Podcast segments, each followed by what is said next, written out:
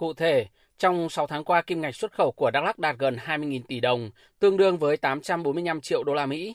Trong đó mặt hàng cà phê vẫn là ngành chủ lực khi mang về nguồn thu lớn với 13.000 tỷ đồng, tương đương với 525 triệu đô la Mỹ, chiếm 70% doanh thu. Tiếp đến là cao su với trên 4.200 tỷ đồng, tương đương 180 triệu đô la Mỹ. Hồ tiêu đứng thứ ba với 2.100 tỷ đồng, tương đương 90 triệu đô la Mỹ. Còn lại là các mặt hàng nông sản khác như mật ong, gạo, trái cây, rau củ quả.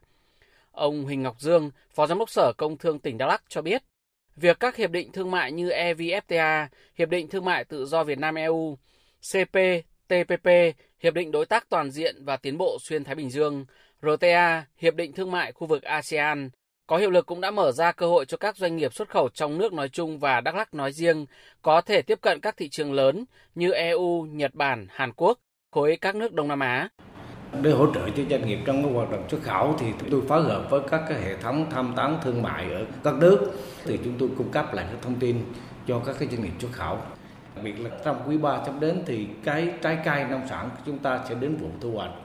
Chúng tôi có kết hợp với cục xuất nhập khẩu, các sở công thương của các tỉnh biên giới phía Bắc và chúng tôi có các thông tin về cái tình hình biên mậu ở các tỉnh phía Bắc. Thường xuyên chúng tôi cung cấp thông tin về cho các doanh nghiệp xuất khẩu cũng như các huyện, thị, thành phố. Trên cơ sở đó là các doanh nghiệp chủ động cái nguồn hàng để khi đưa đi cái thị trường phía Bắc tránh cái ùn ứ mà gây thiệt hại